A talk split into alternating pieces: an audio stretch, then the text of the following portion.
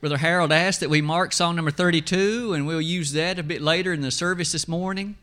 Surely, as we have lifted our voices together in praise and adoration to the great God of heaven, what an exciting opportunity it has been. And truly, each of us, I trust, have had our spirits lifted and moved upward as we've given thought to the great lesson of these songs, the opportunity of our prayer together, and the loveliness that comes with being a Christian. The privilege that comes with Christianity, of course, comes with responsibility as well. And as we make thought to the upcoming gospel meeting, let's again keep that on our calendars as we continue to work for and pray toward that eventuality. Brother Carl Sims will be with us, and we trust that he will have made his preparation and the lessons he will bring will be beneficial and truly in light of the grandeur of God's truth and loveliness. But we each, of course, have our task as well if at all we can, let's continue to pray for that meeting, to invite others to come and be with us, to insist to them that that which is shared will truly be the will of God, and that many who are in need of response, maybe they will have an ear and an open ear, that they might bring their lives into compliance with God's teachings. In recent weeks, we have, on these Sunday morning lessons, given our attention to some daily decisions and as we've done that, we've been reminded that so often these decisions really go against the grain of culture. They go against the grain of what the world would insist to us would be completely normal. That first week, we looked at decisions as it relates to our appearance. What should I wear? There isn't a morning that goes by but what each of us have to make some decision about what today will I wear and how will I appear to others who are about me we did learn that the Word of God is not silent on that subject, but that it places demands that we wear that which is becoming of our association to the Master Himself. Last week we noticed daily decisions concerning that which we drink. Again, there isn't a day that goes by but what each of us must make decisions about that which I drink, and without question, the world often says that it all, really doesn't matter be it alcoholic beverages or not. If you want to drink it, do so. But we learned again that God's Word is not silent on that subject, but that it, in fact, powerfully and strongly enforces that we must be wiser in that decision than that. Today, what about another decision that again we each make on a daily basis? Daily decisions of speech. This opening slide, in fact, just reminds us of some of those central thoughts culture and society again wage a strong battle that it really doesn't matter so much what you say. I wonder today, shall we find that God's Word again is not silent concerning the words that we speak, the character of the language that we use? It is with that in mind that I would invite you to look at the bottom of that slide and let's reflect upon and study for the next few moments about our words. W O R D S. Words. These introductory comments, I hope, will put before each of us the critical nature of this set of decisions. Words are powerful. Quite often, it is a joyful exercise when parents hear their little baby, boy or girl, first start to talk. It's an exciting thing because we understand the capability of communication and a lifetime of using words is now at the disposal of that, of that youngster. Death and life are in the power of the tongue. Proverbs 18:21. We read in James 3 verse number 5 the realization that behold what a great matter a little fire kindleth. And that was in the very context of the usage of words, language. Both Old and New Testament highlight for us the critical reality of the words that we speak and the great care that should go with that language. Some numbers are next presented on that slide. And I would invite you to give some thought to the greatness of what they say. It is true, isn't it, that words can be used to encourage, they can be used to bring about much good, they can be used to edify and build up. But by the same token, words can also be great destroyers, they can bring about much harm. To highlight, in fact, that very thing, notice this with me. The average person speaks somewhat over 6,000 words per day. That translates to over 42,000 words per week. That translates to over 180,000 words per month. And in a lifetime of some 70 years, that would translate to well over 160 million words. Suffice it to say that we each use many words every day. It is true that some would use less than that because of the nature of their life and the character of their work, and there are others who would use a lot more words than that, those who speak a great deal. Any of us, though, should realize that our words come in great numbers and that great power goes with them. I would invite you to think with me for the next few moments this morning about how am I and how are you using this great blessing that God has given us? What does the Bible say about usage of our words? As you can see near the bottom of that slide, we shall use as our lesson text the very passage read in our hearing earlier this morning in Matthew chapter 12, verses 36 and 37. Would you please look at that again with me as we hear again the marvelous reminder from the Son of God Himself? But I say unto you, Jesus said, that every idle word that men shall speak, they shall give account thereof in the day of judgment.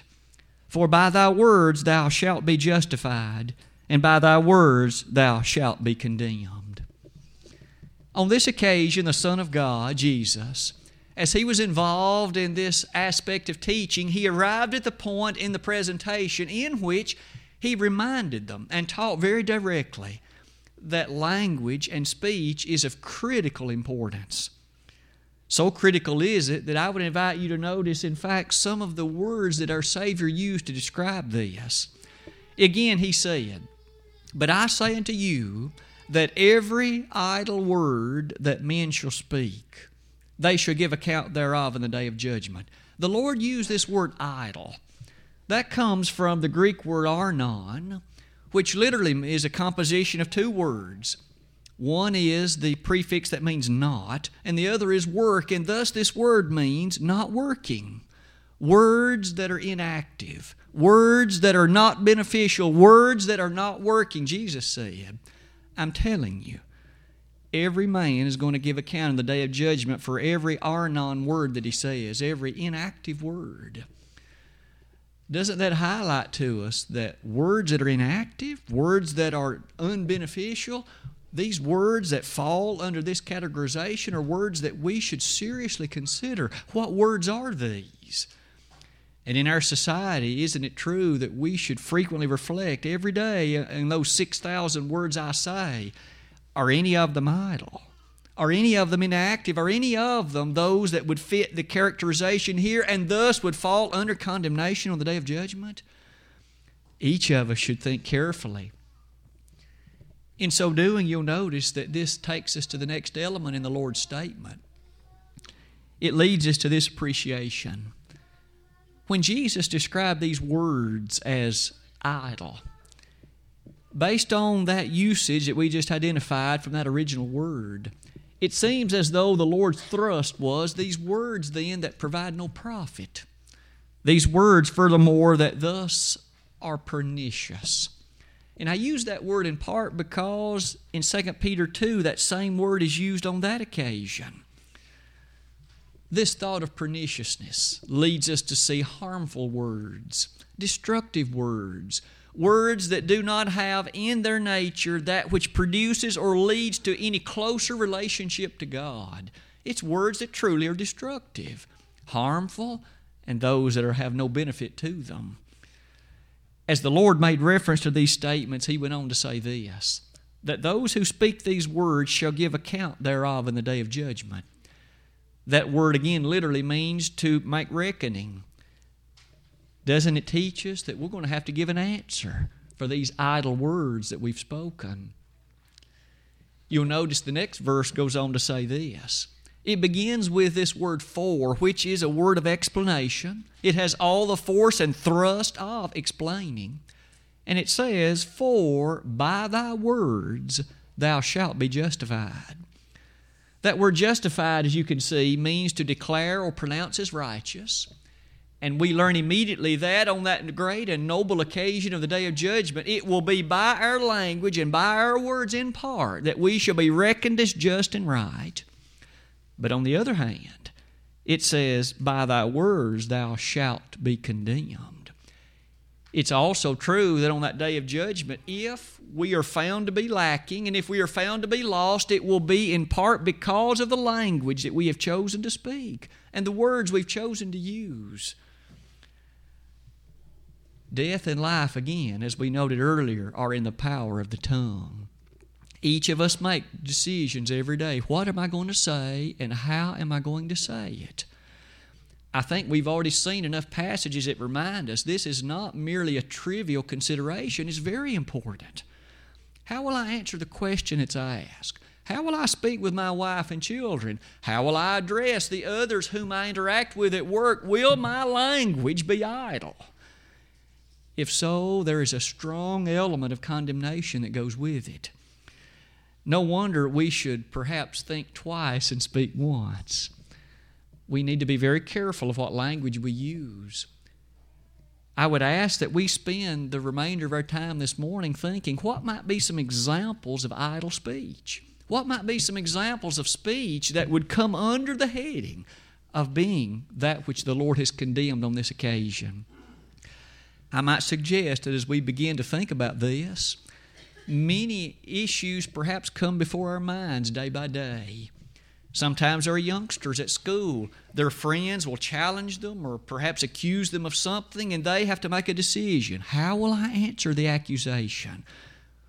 May I suggest, young people, don't be foolish about the answer. Simply state the matter and do not fall under any condemnation in light of idleness in language those of us that are older, we too face also careful deliberation on occasion. Someone challenges or presents us with something, and if we aren't careful, in the heat of a moment, perhaps in a bit of anger, we might say something that might be cataloged as idle. May we again be enough in self control so that this would not be characteristic of our downfall. This matter of idleness, you'll notice, the last part on that slide does prompt us to see that we, in fact, may face condemnation because of our language. What are some of these examples of language that would be classified as idle? And we again are in interest to use God's Word to help us identify this. Simply, my definition is not good enough, and neither is yours. Let us revisit at the very outset Proverbs 10, verses 31 and 32 as we dip back into the pages of the Old Testament, we find on that occasion, the last two verses of that chapter, that something rather notable is set forth. The lips of the righteous know what is acceptable. That statement is found in verse 32, and it highlights the fact that those that are righteous know what is acceptable language. They have, in fact, guided their thinking and their character in such a way that they are understanding of what's proper speech.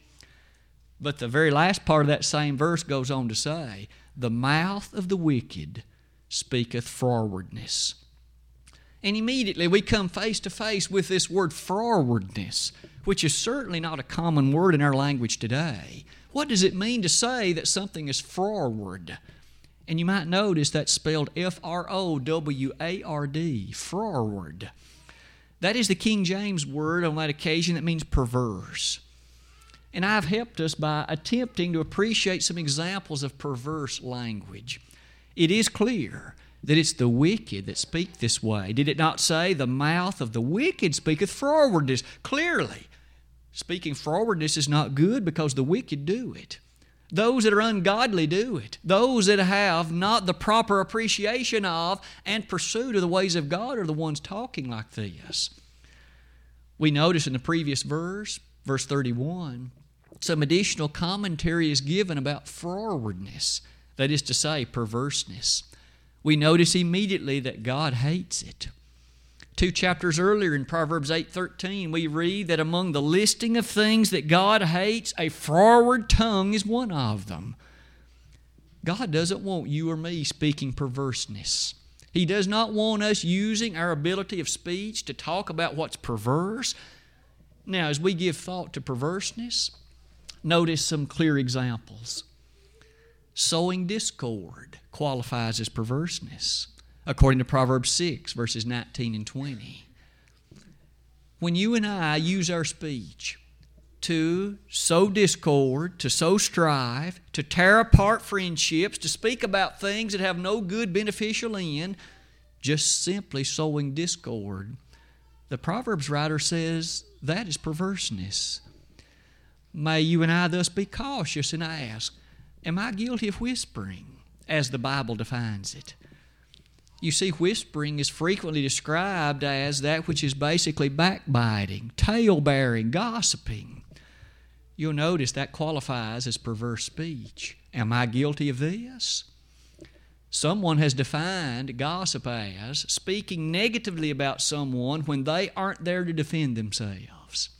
Am I guilty of this?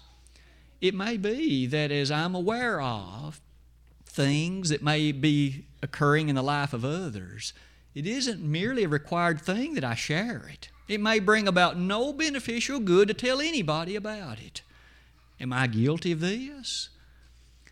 doesn't it cause us to think twice and to remember that whispering does separate chiefest of friends? More than once, you and I perhaps remember in school when some youngster, perhaps due to envy, maybe due to jealousy, but they start a rumor. Others accept that rumor as true, not chasing and understanding that the facts do not bear the case. And suddenly we appreciate that a person's reputation has been harmed, all because of a rumor that was started. It's sad when people choose to use speech that way. We notice perverse language ought, be far, ought to be far from the thinking of a person like you and me, those that want to be right with God. For we understand there's no room for perverseness. As you can well tell near the bottom of that slide, many passages remind us. In Romans 1, verses 29 and 30, there the inspired apostle gave a powerful listing of activities that are not pleasing to God. And in that listing are things like murderers, disobedience to parents, but notice it says whisperers. Now, he wasn't talking about those that just lower their voice. We all know in libraries that we talk quietly. That's not the kind of whispering he was talking about. He was talking about those who use their speech in the exact way that we've discussed today tale bearing, whispering, sharing truths and rumors and gossips and stories. Our language ought to be more positive than that. And we should use it to the positive edification and glory of what's good and not to tear apart that which in fact is improper. Might we say, in light of all those things, that it's time to look at another kind of language that qualifies as idle? You'll notice near the bottom of this slide, what about corrupt language? I use that word corrupt because the apostle Paul did. In Ephesians 4:29 Paul said, "Let no corrupt communication proceed out of your mouth, but that which is good to the use of edifying, that it may minister grace unto the hearers." in the midst of this book that identifies and sets forth the grandeur and greatness of the church of Christ. Amongst that listing, reference was directly made to what was said. He said, Let no corrupt communication proceed out of your mouth. That word corrupt, as you can tell, it literally has reference to that which is rotten or that which is rotting. Question are the words that I speak more akin to something rotten? Do they lead to anything productive and noble? Do they bring about what will have hopefully a better harvest than a rotten one? Rotten language? I would suggest that each of us give thought that this language that's rotten is in fact this corrupt language, and Paul identifies it. Note with me again the wording of that verse let no corrupt communication. He didn't say let a little or let but few, he said let none. We must then carefully guard what we say so that nothing that we affirm or say is corrupt. He goes on to say this, but that which is good to the use of edifying. Is the word I'm about to say edifying? Now, we might carefully notice Paul does not say that we can't correct someone. Someone may be in need of correction, and that certainly is not under the umbrella of what's corrupt, because we would hope in their correction that they would come to appreciate the error of their way and thus stand more rightly before the God of heaven than they have in the past. This corrupt language is thus not merely correcting someone that's wrong, it is very different. Corrupt language would qualify as perverse in the sense that this language does not edify, it doesn't have any sense of edification, it's just idle. Am I guilty of this? Shame on me if, if so. As you give thought to it, doesn't it prompt us to think about another application? Not just corrupt in that way, but the word that Paul uses in Colossians 3 8. There, Paul says, Put away filthy communication out of your mouth. Not only is language, you see, condemned as we've discussed it to this point, but let's cast the spotlight on filthy language. Perhaps it has ever been so. But isn't it so easy to hear cursing, profanity, vulgarity, this language in which heavenly things are used in vain? People talk about God, they use His name, they use Christ's name, and they do so, talking, as they often say, like a sailor. What a tragedy. What an absolute tragedy. God has already told us that we're going to give account in the day of judgment for every idle word spoken. Question Is that kind of language unproductive? Is that kind of language not fit to be spoken? Surely, when we think about vulgarity and profanity, that easily falls in the umbrella of this language that's idle. Paul again said, Put away filthy communication from you. Quite often, it's true that words come to have different shades of meaning, and we need to help make sure our youngsters understand those shades of meaning so that they are not using a word really that is at the very least questionable, if not absolutely not proper for a Christian, and yet the society uses it. Many words have come to have that kind of idea behind them. As you and I employ these various words, may we again think very carefully about what that word signifies and where it comes from. There are others who, in fact, may hear that word and they may hear it very differently. Ephesians 5 4 again outlaws foolish talking. Isn't it true that there still are those who like to involve themselves in foolish talking. That is to say, talking that again does not have the productivity and edification that goes with it. It's just foolish. It serves as no useful purpose. In fact, it even harms or detracts perhaps the faith of others. May we be quick to say at this point that there are many in the academic field who seem to enjoy foolish talking. They can talk for hours on end about nothing. And quite often, what they say not only is empty, but rather it even turns to the point of destroying the intensity and faith of those who hear them. I have the misfortune quite often of listening to such foolish talking. Again, academics are professionals at foolish talking.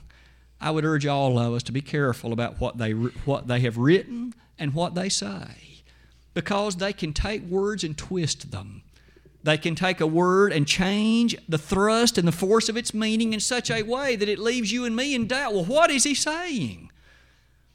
Quite often, upon careful deliberation, we find that he has not said much at all. Notice again, words are powerful and we must use them with care. When a baby learns to talk, and from that point on in life, the capability of using language, it is an amazing gift that God has given us. The animal kingdom doesn't use words like we do. They don't have a vocabulary like you and I. No wonder we must be very purposeful and very careful about the language that we use. As you give thought to foolish talking, notice that that leads us perhaps to consider lying. What about the usage of our speech to tell that which is not true, to speak falsehood? You'll notice with me how, too, that qualifies in this regard. I've asked you to think with me about these particular appreciations. First of all, did not Paul say in Ephesians 4:25 Speak ye every man the truth with his neighbor. It is true, isn't it, that you and I serve a God, the God of truth. God is a God of truth. Deuteronomy 32 4 reminds us exactly that He calls Himself that. God does not set forth that which is false. He does not encourage us, and He does not want us to pursue it. He wants truth. May there always be truth pursued in the inward parts. May you and I appreciate that the church is the pillar and ground of the truth. 1 Timothy 3:15. Jesus, the marvelous Son of God, while here upon this earth, emphasized the integrity of truth. Notice that as Paul wrote about truth, that takes us, and Paul quoted from the Old Testament. In Zechariah, the eighth chapter, there is an emphasis upon speaking only that which is true. Note verse 16 of that chapter. When you and I give thought to the element of truth, does it not remind us that again, our modern age, and perhaps it has ever been so, is one in which most do not look upon it as a bad thing to simply stretch the truth, to simply cast things in the light of what is beneficial for me. But may we again notice the truth can't be stretched. It is not like a rubber band. The truth is that which is the revelation of God, and it is that which, a given circumstance, is what did take place. Truth is an absolute matter, isn't it? And thus, we must be careful and not be guilty of trying to shade it, color it, stretch it, bend it, and certainly not to break it. Aren't we reminded that we are to be people of our word?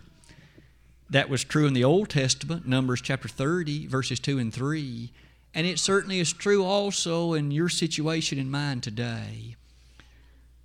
Thus, when you, we give thought to lying, isn't it sad? When so many times we seem to find public figures who have been caught in lies. Sometimes it's politicians, sometimes it's athletes, sometimes it's others who occupy high positions. But it always tarnishes them, doesn't it, when you and I come to realize he lied to me. He stood right there and with straight face said something that he knew was not true. Never again is it really easy to look upon him the same way again, is it? May you and I always remember that we shall give account in the day of judgment for our idle words truth, as we've seen it presented in this way, does bring us to appreciate this. Paul also makes mention in Ephesians 5, verse 4, of another kind of language that has no part to play in your life and mine. The King James uses the word jesting, J E S T I N G. According to the listing that's given there, this again is listed in the very same way as foolish talking, it's described in a similar way to these other activities like uncleanness that should be removed from us. Question What is jesting? What is that so that I can rest assured that I would know what it is and thus I can avoid it? That word jesting means coarse, it identifies that which is vulgar, it has reference to what involves obscenity, and it seems, according to the Greek word, to particularly have a light-hearted element to it, as if to say it relates to jokery. Today, isn't it true? There are many who perhaps will try to bring a laugh. They'll tell a dirty joke or they'll tell what they think is funny, all in the name of gaining an audience, all in the name of being a comedian. And in so doing, they are jesting because they're employing what involves profanity, what involves vulgarity, what is a shadier and darker presentation of wording, it would seem that Paul's word directly relates to such. And doesn't it remind us the caution that must go? The business is merely not to try and make somebody laugh. Many is the comedian that may try to do that. But again, it's an improper and perverse usage of that gift of language. Today, as we've looked at things from lying to perverseness, to the characteristic of these matters, there is one or two more. And we will, in brevity, use them to close our language and its study this morning. What about the swearing of an oath? And I use that very carefully. I use that not in the sense of affirming that one tells the truth, for hopefully each of us do that. I use that in the sense that from time to time that word has come to be used. There are some who might say that they will make a statement upon the integrity of their mother's grave, that they will give assurance to something in the integrity of, let's say, what has happened as an event in place or time. They, in so doing, are making an oath. They're swearing, as that word is used in the Scriptures. And in so doing, we notice it does bring us to a text not only found in James, but also from the lips of our Savior Himself. Jesus did say in Matthew 5, verses 37 and 8, that one, in fact, must not be guilty of swearing. And James reiterated that in James 5, verse 12. He therefore made that statement Let your yea be yea, and your nay, nay, for whatsoever is more than this is in fact that which is condemned. When you and I thus make statements to, those, to others, do we make ourselves guilty of making an oath, swearing in this sense or case? Notice again, James said that that should not occur in the life of those that are Christians. Our word ought to be that which is, in fact, that which we claim it is. And our integrity of life ought to be enough to substantiate it. You and I should be those who are recognized as telling the truth, those who live according to that which we proclaim, and those whose life is an open testimony to truthfulness as God has presented it. Our language ought not be trying to find loopholes to cover things up. Doesn't it remind us that by thy words thou shalt be justified, and by thy words thou shalt be condemned? Maybe in finality, we come to that speech that can be cataloged as hypocritical. That very last element that we pointed out perhaps leads to this. It's related to it, certainly. Hypocritical speech. In James chapter 3, we remember a somewhat powerful presentation about the power of the tongue. We're each reminded that this tongue is a careful thing, it's hard to tame it, but yet we must try. But yet we must ever understand that out of the same mouth proceeds blessing and cursing, and my brethren, such things ought not so to be. Those were the words of James in James 3:10. He said such things ought not be. You and me then ought not be those who on Sunday talk one way and then on Monday talk something different. As if to say that now we're in a different crowd with a different group and I'm not at the church building anymore, and so I can speak in this somewhat unappropriate way? Because you see, now I'd be talking idly, and that idle speech will bring about my condemnation. Whether it be Monday or whether it be Sunday, our language is very important. The Word of God testifies to us just how careful we must then choose those words. We know that God is not a God of hypocrisy. Psalm 55 20 Luke 6:46 as well as many other passages remind us that God not only is a God of truth, but he wants us to be people of truth, and that includes our language. As surely as both social drinking as well as appearance demand daily decisions, surely our language does as well. May we be cautious and may we not think that words are unimportant. And may we never think that words are insignificant because they really are important and they really are vital and they really will be a part of the judgment. What about your language today? The greatest words that can emanate from your lips or mine is, I believe that Jesus is the Christ, the Son of God, and to really mean it. Many of us have enjoyed on many occasions hearing someone affirm that right before their baptism. And we understand that when that person says that with all the truth and meaning of life, they truly are binding themselves to the fact of what Jesus set forth and what a great charter to life that will be. It could be today that you, at some point in the past, have made that statement, but you no longer are living in truth to it. You've allowed your language, you've allowed other aspects of life to not only be questionable, but in fact to be against what the Lord has taught we'd be honored to pray with you today, but you need to repent and you need to confess those things to God. Why not come before us and others today, if they have been public in nature, and let us pray with you? If you have never become a member of the body of Christ, at this point, every evil thing you've ever spoken is still being held against you. If you've reached that age of knowing wrong from right and again have not obeyed the gospel, your speech at this point is weighing heavily against you. You need to have forgiveness from the things you've spoken, the inappropriate matters that have fallen from your lips.